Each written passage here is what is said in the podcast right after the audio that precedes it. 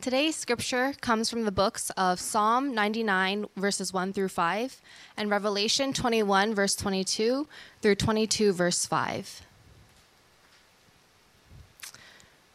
Psalm 99, 1 through 5 says, "The Lord reigns. Let the peoples tremble. He sits enthroned upon the cherubim. Let the earth quake. The Lord is great in Zion. He is exalted over all the peoples. Let them praise your great and awesome name. Holy is he. The king in his might loves justice. You have established equity. You have executed justice and righteousness in Jacob. Exalt the Lord our God. Worship at his footstool. Holy is he." Revelation 21:22 through 22:5 says, "And I saw no temple in the city, for its temple is the Lord God, the Almighty, and the Lamb. And the city has no need of sun or moon to shine on it, for the glory of God gives it light, and its lamp is the Lamb. By its light will the nations walk, and the kings of the earth will bring their glory into it, and its gates will never be shut by day, and there will be no night there. They will bring into it the glory and the honor of the nations. But nothing unclean will ever enter it, nor anyone who does what is detestable or false, but only those who are written in the Lamb's book of life. Then the angel showed me the river of the water of life, bright as crystal, flowing from the throne of God and of the Lamb through the middle of the street of the city. Also, on either side of the river, the tree of life with its 12 kinds of fruit, yielding its fruit each month. The leaves of the tree were for the healing of the nations. No longer will there be anything accursed, but the throne of God and of the Lamb will be in it, and his servants will worship him. They will see his face, and his name will be on their foreheads. And night will be no more. They will need no light of lamp or sun, for the Lord God will be their light, and they will reign forever and ever." This is the word of the Lord. Okay, this is it. Part 17 of Biblical Justice. And this message that I'm going to give today is called Seeking Agency and Development. It's really a message about hope. It's a challenge for how you look at people in light of the gospel, in light of what God is doing in history. And a lot of people, I don't think, understand this today. You know, justice is primarily, it seems to offer a lot of anger, actually. Justice, you know, there's people who are oppressing, there's people who are failing justice, and it produces a lot of anger. And there's some justification for that, but that isn't really, I think, the ultimate goal and purpose of biblical justice, of God's justice. And actually, this thing I'm going to preach today, it really could deserve it a whole nother 10 more. It could really deserve its own series, but we have to stop at some point, okay? We have to stop and learn other things, okay? There's a lot of things in the Bible. And so I'll be really honest with you. I'm actually I woke up going, yes, we're going to stop on biblical justice. Prepping these sermons has been no picnic. There's so many painful things.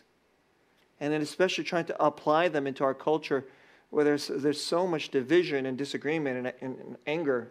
It's been quite something. And so I really hope that this series, and especially this last message, I do not want you to think this last message is like, okay, we've already gone through all the hard stuff, and then let's just, work and clip it.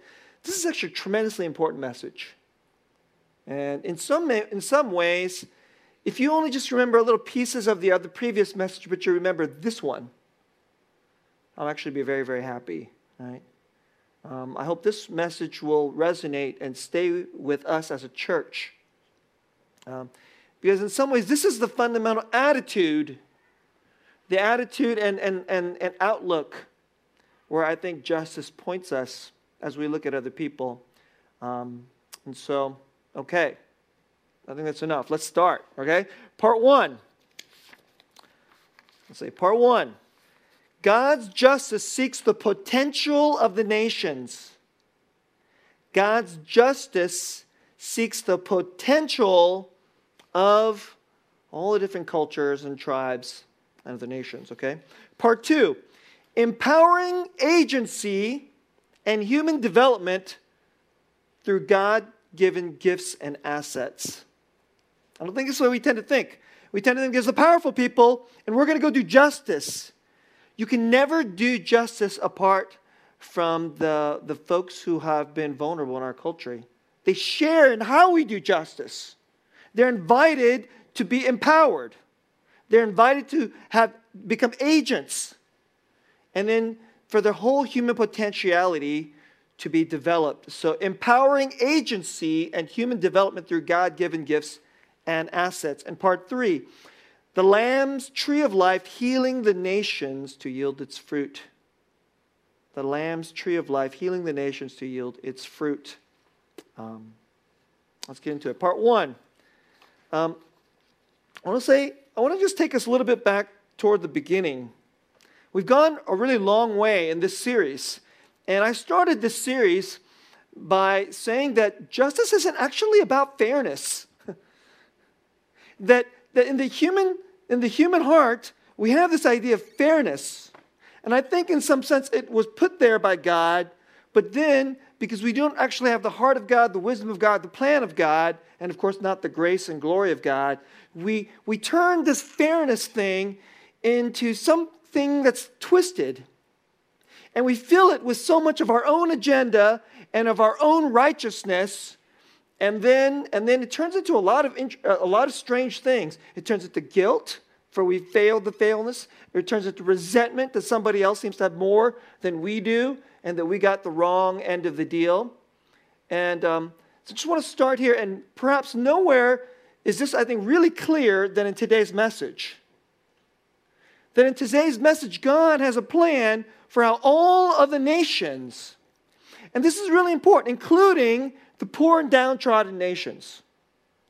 In history, whenever you learn about history, nobody cares about the poor and downtrodden nations. We're starting to have some correction of that in our education, which is not a bad thing. But it's usually kind of done with the browner folks, nobody ever paid attention to them. You know, the whiter folks were the bad folks, the Christian folks were the bad folks. And now, people are trying to actually look at history from the other point of view, which is, I don't think, a bad thing, right? But in God's point of view, he never forgot the so-called smaller people. And justice is really that. That when God looks at human beings, I told you in this series, justice isn't some kind of flat, abstract idea of fairness. That really what it is it's something far bigger than that. It's an attribute of God himself. So it can never fail. It's got to go forward. And that and justice is really, it's part of his holy love for all peoples. So whether it's an individual, we had a little announcement about Walk for Life. An unborn, fatherless child. So God names the people that in the world regularly is just completely unseen. We don't see them. We don't care about them. We regularly look down upon them. We regularly exploit them. All our systems are built for the more powerful and comfortable people. And so if somebody is fatherless, or somebody is fatherless and a vulnerable woman, if somebody's fatherless, a vulnerable woman, and of a downtrodden minority, a forgotten minority, and in a lot of cases that's exactly the case. Who are the vulnerable in our culture? They often fall into all three categories. And so the Bible gives this way of saying, follow God's justice so you can see people. We could see people the way God sees people. And fairness is actually not the agenda of God. You know what he's interested in? God's agenda is his great love for them, and justice is his demand. It's actually his demand that don't you dare look down on these people and crush them. And don't you dare look at them and think that they're just, this is so much at the seat of the way of so much injustice. We look at some people and they're a certain skin color, or they're poor, or they're not that educated.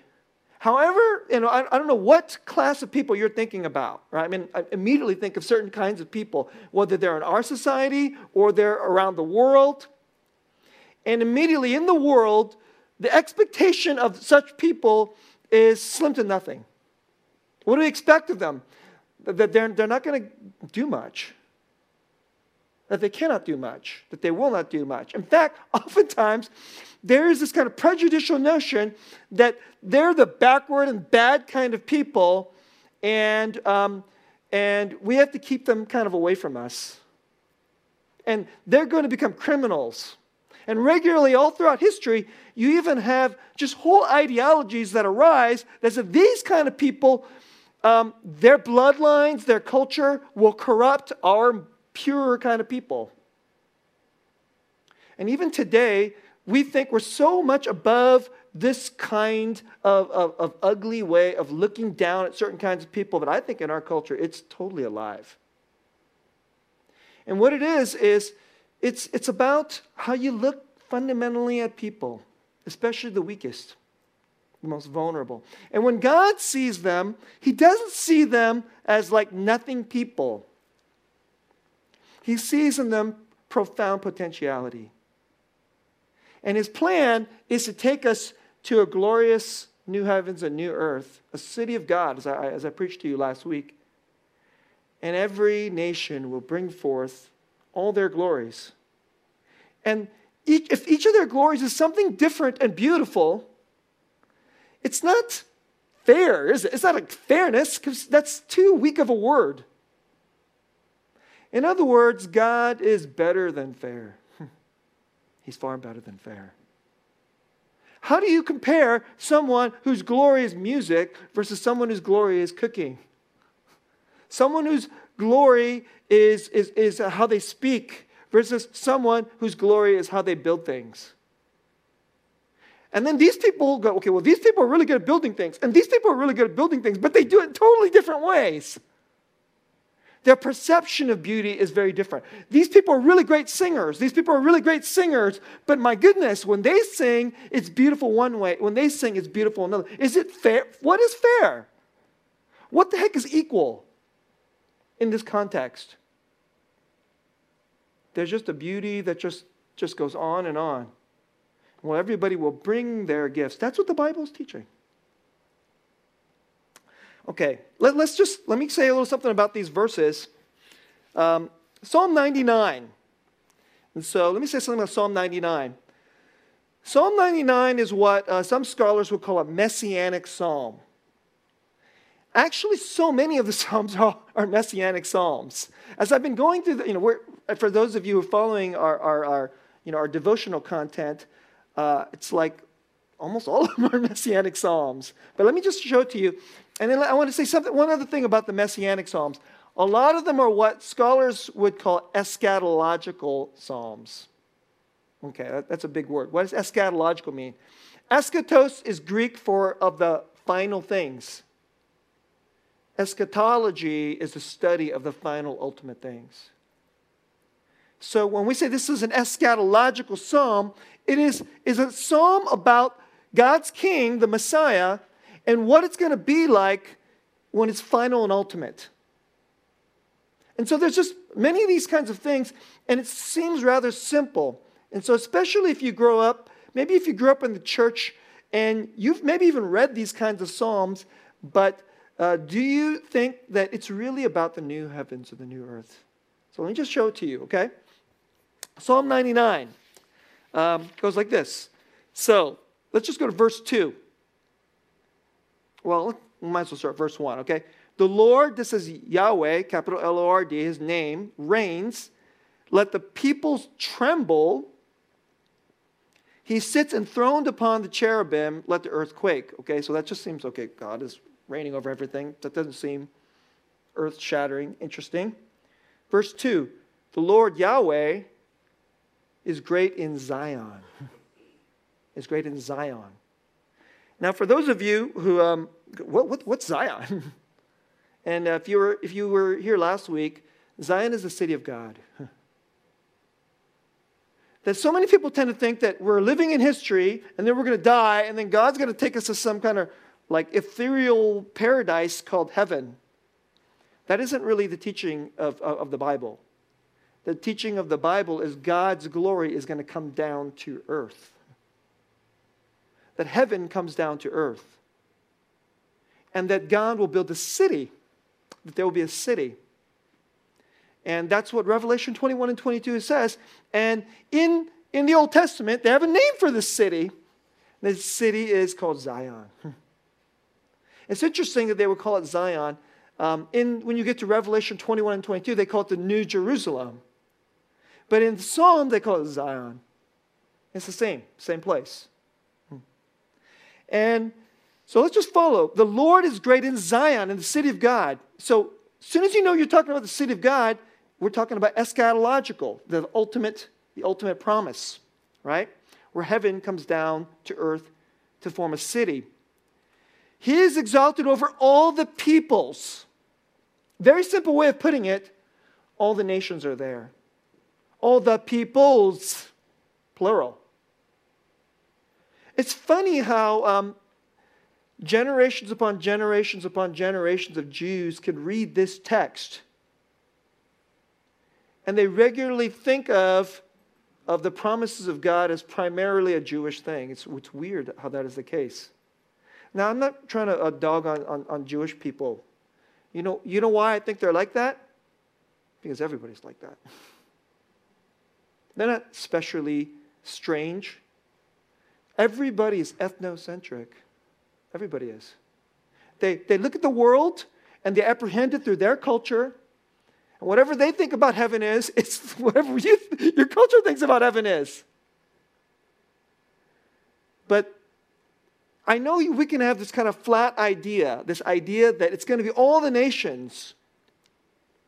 But I want you to think about this. We live in a city with a lot of different nations. But for most of history, that hasn't been the case. And for a lot of the world, even now, in global capitalism, it's still not the case. We're starting to get a feel for what it's like when the nations start to live together in the same city. And you know what we regularly find out? That we prefer injustice. We prefer racism. We prefer making sure those people stay over there and looking down on them, especially if they're fatherless. That's what it's like. Let's continue. Let them praise your great and awesome name. Holy is he. Verse 4. The king. Now, so these are simple little things. The king. But it's really important. Up to this point, the Lord reigns. Yahweh is great in Zion. But you get to verse 4. The king, all of a sudden, changes. The king in his might loves justice. You have established equity. You have executed justice and righteousness in Jacob. Exalt. Now all of a sudden, it's back to the Lord. Yahweh, our God, worship at his footstool. Holy is he. It's interesting. And up to this point, if there's a king, he has to be a man. And so, who are we talking about here? And so, Hebrew scholars throughout the years would see this thing, and so they would see the king. This is a special king, the son of David. And even they could not understand that when you get, so let me, I'll just, okay, it sounds a little nerdy, but let me, just follow me here, okay? This is the way the Bible operates. Scholars study this, and they say this. So verse 1 and 2, the Lord reigns, the Lord is great in Zion. Verse 4, the king.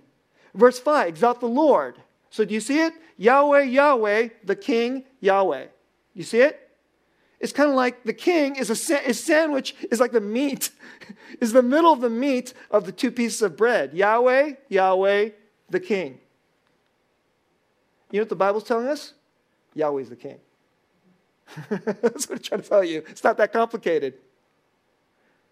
But for Jews, they said, but the king has always got to be a man. See? Let's go to just Revelation 21. Now, I can't take all the time. I just want to review this part. So If you didn't hear last week's message, I unpacked this Revelation 21, so I can't take all, I just want to quickly review, okay? So here's what it says. I saw no temple in the city. Its temple is the Lord God, the Almighty, and the Lamb. The city has no need of sun or moon to shine on it, for the glory of God gives it light, and its lamp is the Lamb. And I shared with you last week, everybody builds their temple according to whatever is their light that they love. Finally, there'll be a time and a city when all the nations, the light that they love will be the Lamb.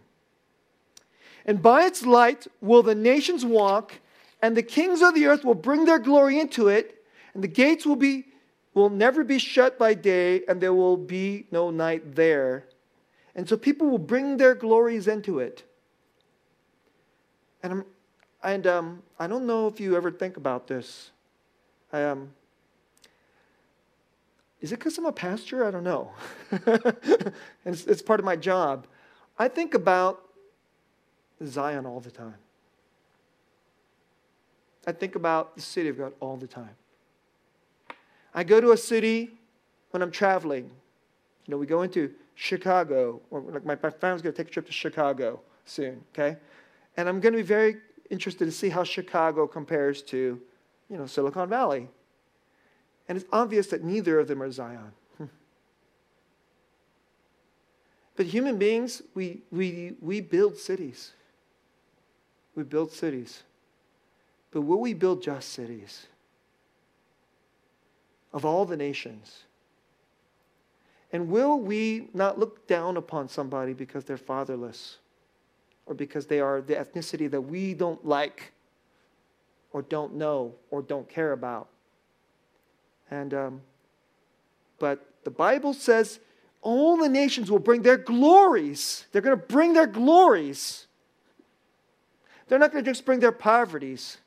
They're going to bring something that is so tremendously beautiful. Because the Bible doesn't use the word glory lightly. They're going to bring their glories. And so, if any of you ever think that heaven is going to be a boring place, it's funny how today so many people, it's like when you want to go travel. I don't know what you guys are like. Don't you always want to go to a beautiful place? It's like, we're going to vacation. Let's go to Fresno. Okay. I don't mean to be. Okay, if you're from Fresno, I'm sorry. I've been to Fresno. There's a good reason why nobody wants to go there on vacation, okay? It's not that interesting, right? Let's go to Barstow, California. That's a really depressing place. When I drove through Barstow, I was like, oh my goodness, this is like the town that everybody is trying to forget. It's pretty depressing. Right? When we go on vacation, you want to go to Paris, you know? There's a reason why the world comes to San Francisco. It's just a really beautiful city. All the hills, the bridge, it's just gorgeous, right? And I never thought it was interesting until I moved away from the area, and then I drove to like Cincinnati, and I said, oh, it's very mediocre, okay? It's a nice city, but I see why people don't make this a destination. But there will be a city. Its glories will far surpass, and every nation will bring all their glories. And you could put Hong Kong and New York and Paris, San Francisco and LA, you name it, you put them all together, and it'll be nothing compared to this city. You think you'll be bored there? I don't think so. Let's go to part two. I want to talk about agency and human development. So much of this this series has been about how we fail and break and exploit and forget the downtrodden. I wanted to leave us with like, what does it look like when you're actually doing justice? And it's not like what I think our culture looks like at all. It looks very, it's certainly not about politics. I think the reason why our culture wants to talk about in politics is because our powerful people feel guilty, and then they immediately reach for power because that's what they got. They have power, and then they reach for power, and then they want to call it justice. But I don't think that's the way God does it. When God does it, he sent his son to be born in dirt-poor circumstances. That's what justice looked like to God. When God was doing justice, he walks through an area where the culture at the time is just rife with tremendous hatred and racism. And what does he do? He strikes up he just breaks all the social rules and strikes up a conversation and takes her into, goes right into her deepest humanity. And what is he doing? He's inviting her to be an agent of her life, not a victim of the culture, not a victim of Samaritan culture, not a victim of Jewish culture, but to empower her to be an agent. That's what he's doing. And I want to just and just challenge you. You know, the next time you read through Matthew, Mark, Luke, or John, I want you to think about justice this way. That all these books, Matthew, Mark, Luke, and John, it's justice in action. God, just God, he shows up. He's doing justice all the time. That's what he's doing. Short guy ripping off people because he's a tax collector, a traitor to his people. He's doing justice there, right? Prostitute breaks in, you know, to this dinner table, this dinner party where she doesn't belong. And she cries at his feet. And all the powerful people look at her like grossed out and offended. And he's doing justice there. You see it? I want you to think about that. And I want to give you like one tremendously important wisdom insight, which I think this is really walks in the way Jesus does justice. And that is will you look at people's gifts? Will you look at their potentiality? Don't you dare look at them and feel sorry for them. So many of us, we look at people primarily with pity and as victims. Especially if you're like, you know, our city we're one of the privileged cities. This area is, it's the county with the highest median household income in all of America. I don't know if you know that. So if you are below the median in this county, you're like richer than like practically like the vast majority of America. So if you're in the middle of the county and you're like, I don't feel like I'm rich, just we're privileged people. But you look at a certain kind of people, and if your immediate reaction is pity or to see them as victims, then I want to challenge you to think that maybe you're not thinking about justice the way God thinks about justice. Because he doesn't see them like that. He sees them as something more than that. Now, in the world, they may be, but you see, they may be hurt. They may even be victims. But you see, for God, nobody's ever a permanent victim. Redemption is never let anybody be a victim forever. It's to give them full-on, God-given human potentiality and agency. That's the word we use today, being and having agency. So I want to give you a really important piece of wisdom. So this is a book, tremendously important book, When Helping Hurts, written by Steve Corbett and Brian Fickert. I actually think that every Christian should read this book. We should translate this book into every language in the world, and we should all read this book, especially in the subject matter that we've been talking about, justice. Now, so many people think about this primarily as like mercy ministry. Well, let me make a little comment about that. What's the difference between justice and mercy? We look at mercy as like helping the poor. You know what justice is? It's God's demand. It's God's threat. that if we will not be merciful, we will be judged. It's actually, it's like, think of mercy on fear and steroids. That's kind of what justice is. But so many times Christians think about mercy as like, if we go and help the poor, that's kind of like extra credit Christianity. Most of the time, I have to figure out how to like be comfortable in my life, which means running the work and socioeconomic rat race. And mercy is this thing we put in the bat. It's kind of like extra credit for Christians. But as soon as let's change the word, justice.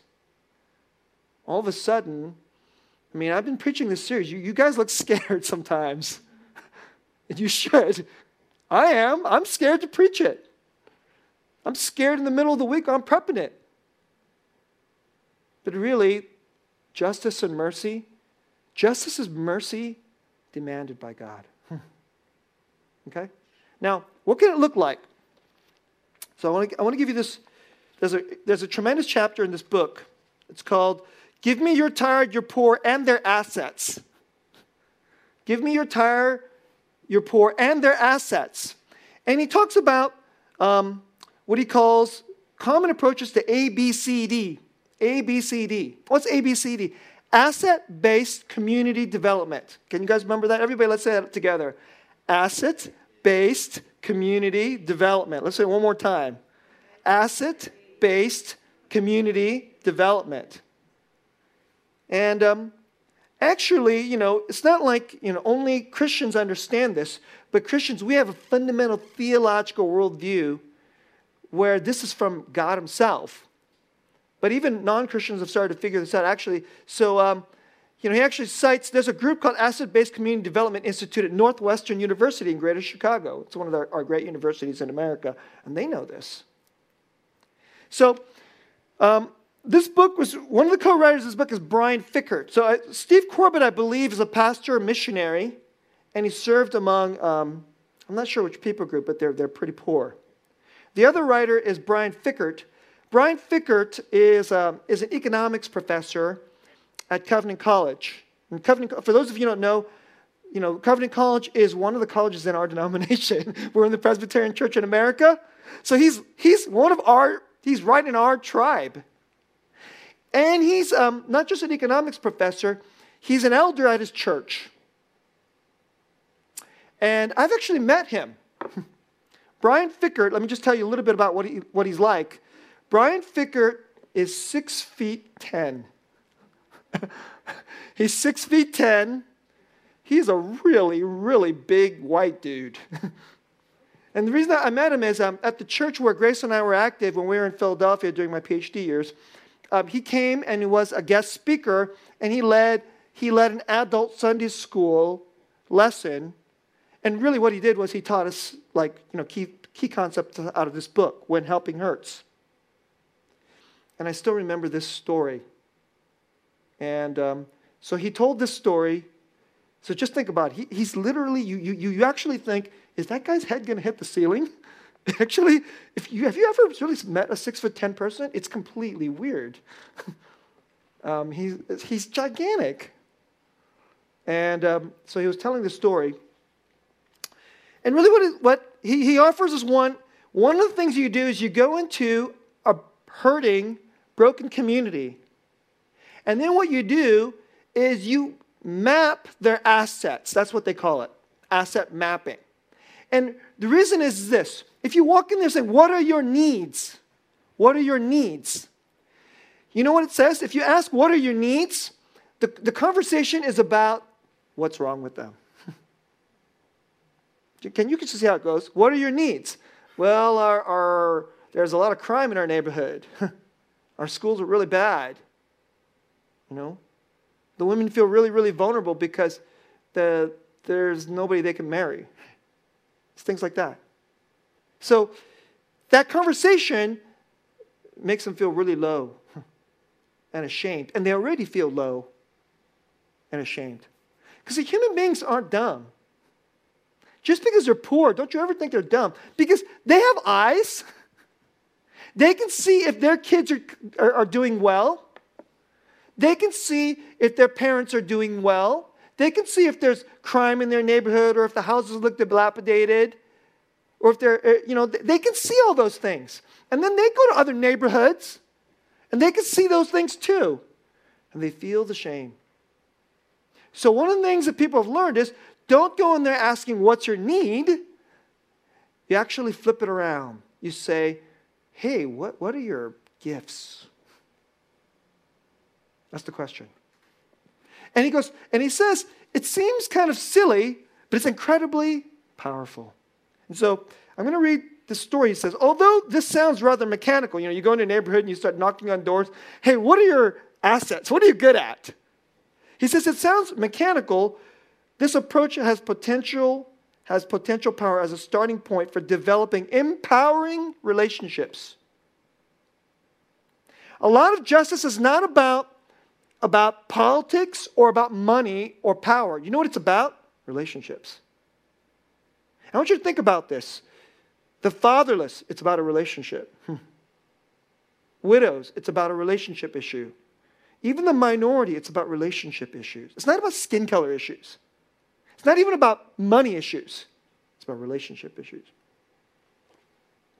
So, I'm going to read this. It's a great story, all right? I still remember him telling this story.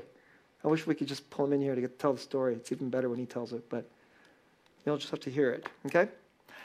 So this is Brian Fickert. I learned this firsthand when I participated in an asset mapping exercise as part of a Sunday school class on community development at my church.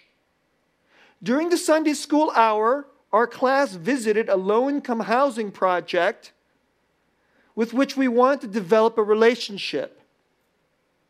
Each member of the class individually went door to door saying to people, hello, I am from Community Presbyterian Church, the church, you know, over there. We are conducting a survey today to find out what gifts God has placed in this community. What skills and abilities do you have? That's what you're supposed to say.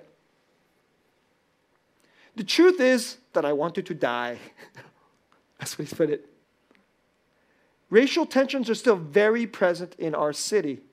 So I knew there would be at least some social discomfort for both the African-American residents of this housing project and for me. Can you imagine it? 6'10", white guy that can't hide anywhere, walking into a housing project with a lot of black folks. So he's like a really smart PhD guy who's a professor. Good Christian college, okay? And so he's like scared and really nervous to do this, okay? Furthermore, my height can be quite startling and intimidating, adding awkwardness to virtually all first encounters, I'll bet. And finally, the words I was supposed to repeat sounded totally hokey to me. Hello, I'm from Community Prep, you know, oh gosh. It's like saying, do I really have to say this? I would rather be selling Girl Scout cookies. I had a bad attitude about this exercise and wish I had chosen to attend the Sunday school class that was talking about like Presbyterianism or something like that. Something easy. Mm-hmm. But I had chosen this class, so here I was. I got to do this thing. That's what we're doing in the class. So the 30-something-year-old African-American woman who cracked open the door slightly, she just opened it up a little slightly. She was about 5'2", giving her a wonderful view of my belly. She looked up at me, mm-hmm. the way one would look at one's first sight of a Martian. I tried not to flinch, and then I launched into my pitch. Blah, blah, blah, blah. I'm from the church. She said, what? Looking even more incredulous than before. I knew she was thinking to herself, the Martian can talk. But he's sure saying some weird stuff. I swallowed hard, and I repeated. So he said, what skills do you have? What are you good at doing? She said, what? And then I repeated my question again, asking God to add, you know, God, would you please put some jewels to my crown that I have to do this?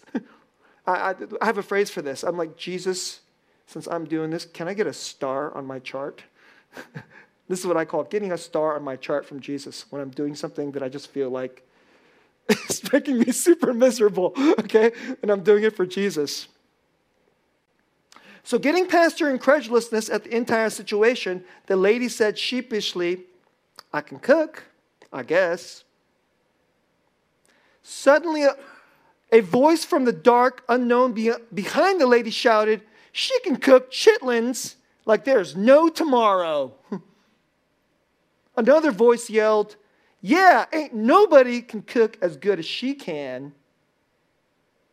Slowly, a smile spread across her face, and she said, yes, I think I can cook.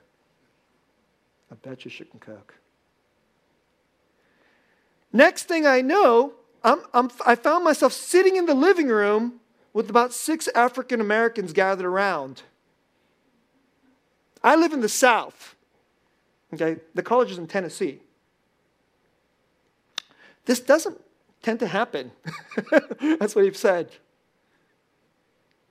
Not sure what to do, I went back to my script. And then they took it from there. This is Joe. He can fix bikes. Whenever one of the kids in the project has a bike that needs fixing, Joe is the man. A smile spread across Joe's face. And this here is Mac. How is your car running? If you ever have trouble with your car, bring it right here to Mac.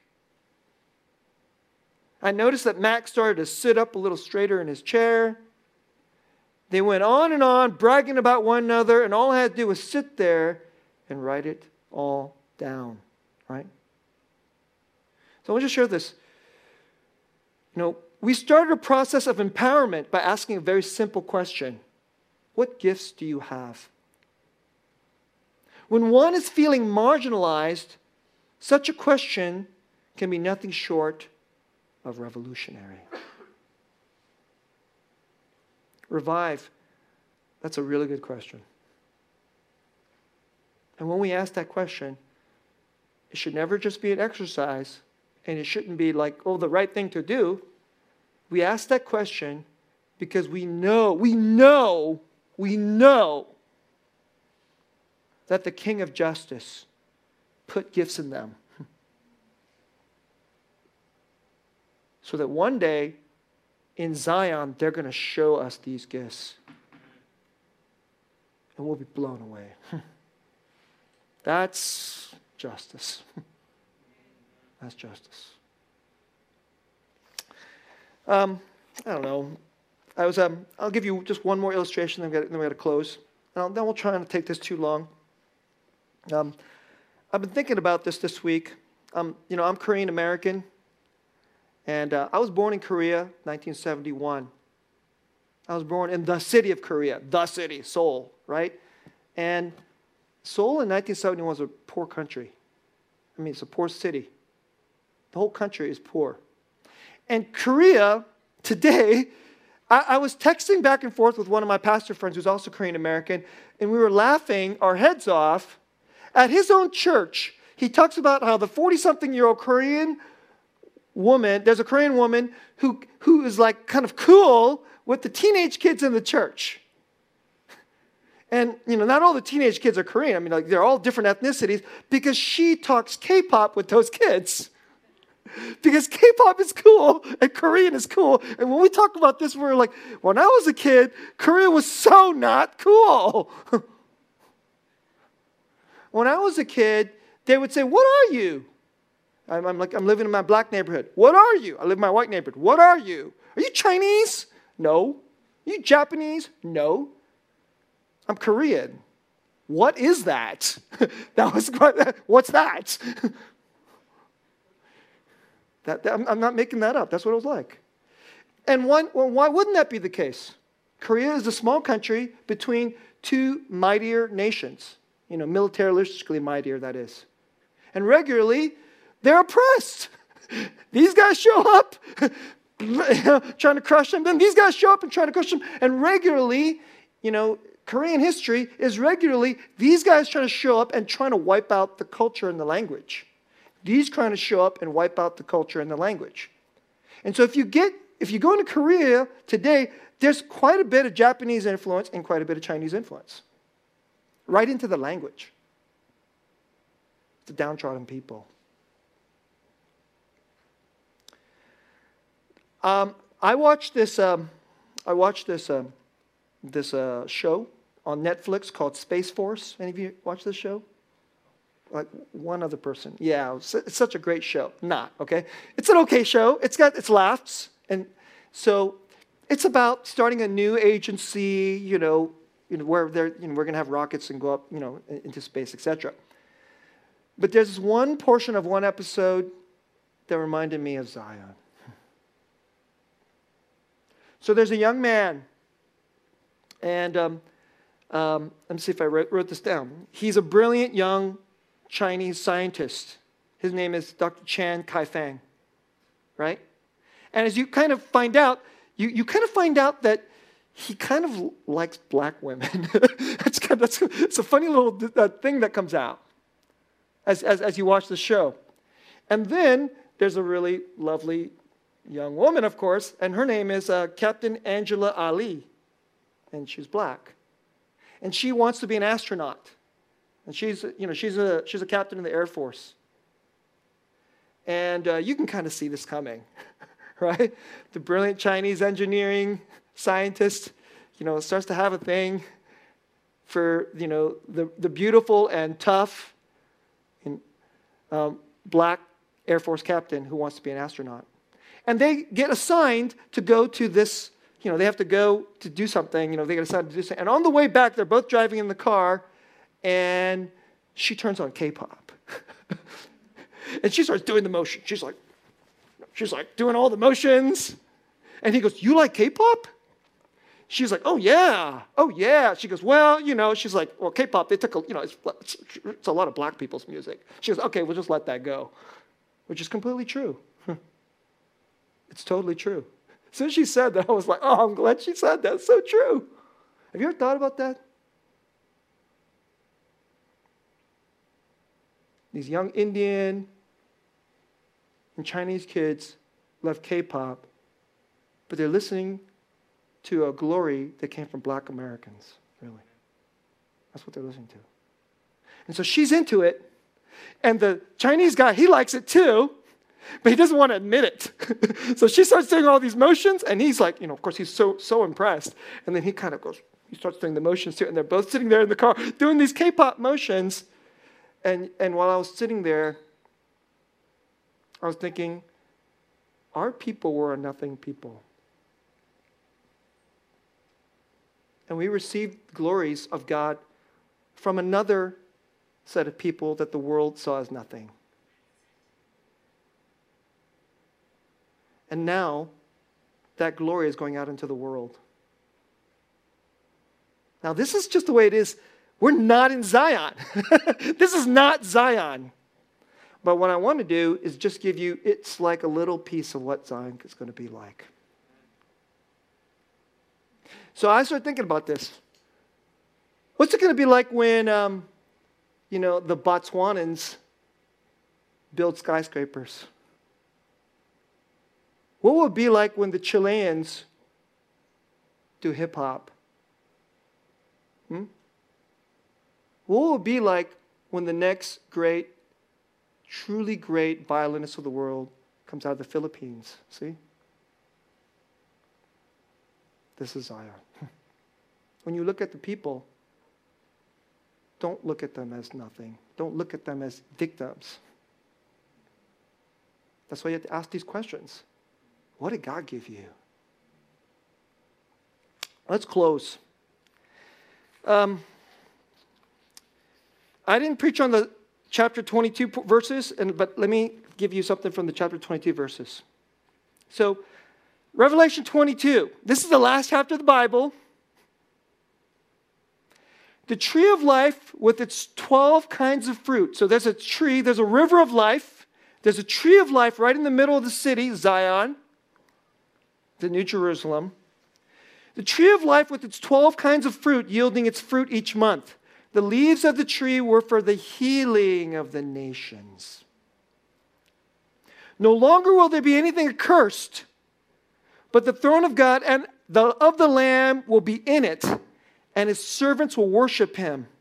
They will see his face, and his name will be on their foreheads. Incredibly efficient language. Let me tell you two beautiful gifts, okay, of this. Number one, the tree of life will be for the healing of the nations. So in the Bible, there are three important trees. In the beginning of Genesis, there's the tree of life. You eat this tree and you live forever. And then there's the tree of the knowledge of good and evil. You eat that tree and you die. And then you don't get to eat of the tree of life. That's the way the Bible opens. But then there's another tree that comes. There's a tree that comes where Yahweh comes to be a king. It is the king's tree of enthronement. It is a tree where all our injustice and our shame and our racism and our oppression dies on that tree. You know which tree I'm talking about, right? It is the cross. It is the tree of death, which becomes the tree of life. There'll be this tree. All the nations, there'll be the leaves that come off the tree of life. And then there's going to be these, this is how the Revelation talks. The trees for the healing, the leaves of the trees were for the healing of the nations. And then there's going to be all these different kinds of fruit. 12 fruit doesn't mean there's only going to be 12 fruit. I mean every kind of fruit of glory when people take in and eat off of the tree of life, the Lamb of God, the King, the Messiah of the city of God.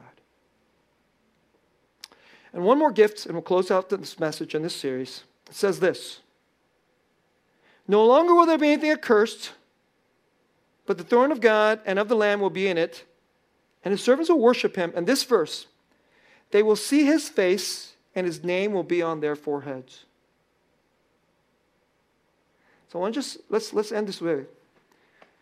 If you're fatherless, and if you are the wrong skin color, your mom is a widow, she was a downtrodden, maybe she became a prostitute, wrong skin color, she was fatherless, you got no father. When you meet the king, you don't look at his face. You don't look at his face. You meet another important person, you look down. Many years I've been going on to a Native American reservation. I learned something when I went on to Native Americans. In America, if you want to show somebody respect, you look them in the eye, right? Don't you all know that? So I started doing that for all the Native Americans. I'd look them straight in the eye. You know what I found out? They looked down. They look down. It's normal. If you're a downtrodden people, you look down. They don't look at you in the face. But here it says, they will go to the city and they'll see his face. And his name will be on their forehead. And you know what that means? You were fatherless. You were forgotten. You were exploited. You were murdered. You were sold off. Everybody had no expectations of you. But Jesus will say, my name is on your head. That's my name on you. Look at my face. You are loved. You are whole. Now pour out your glory and contribute into my city. That's what it's for. Let's pray.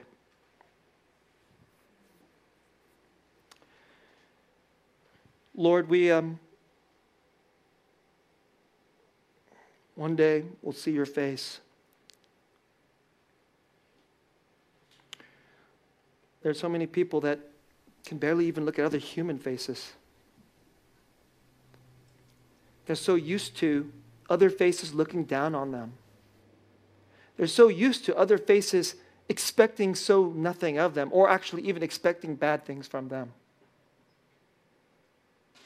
Can this be true? This is the last chapter of your word.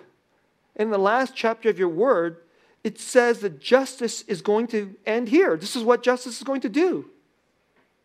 You, the King of justice and equity, justice and righteousness, your face will shine upon all the so-called little nations. Your name will be on their forehead, and they will look into your face. Can this be true? Give us faith. By your Spirit, help us to remember when we forget. By your Spirit, help us to put away and be washed of our pride and all our worldly, bad, ideology-oriented, secular justice. Help us to live and walk in your justice. Help us to live and walk in your love. May we look into your face and know that we who are so unjust and so dirty have been washed. Your name is on our foreheads. And when we look at other people, may we look at them with this great potentiality and start asking them this very simple question: what are your gifts? They're from you, Lord Jesus. Make us a church and a community of justice, true justice. And may it ring out beautifully in this very unjust and broken city of man, so that we, as your people, as your church, would shine forth something of the great, glorious gospel counterculture of the ultimate city of God, Zion. We thank you that this is our hope and that we get to walk in this life.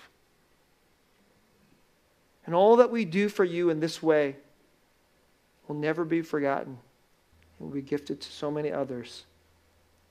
We can't wait to see what those glories yield.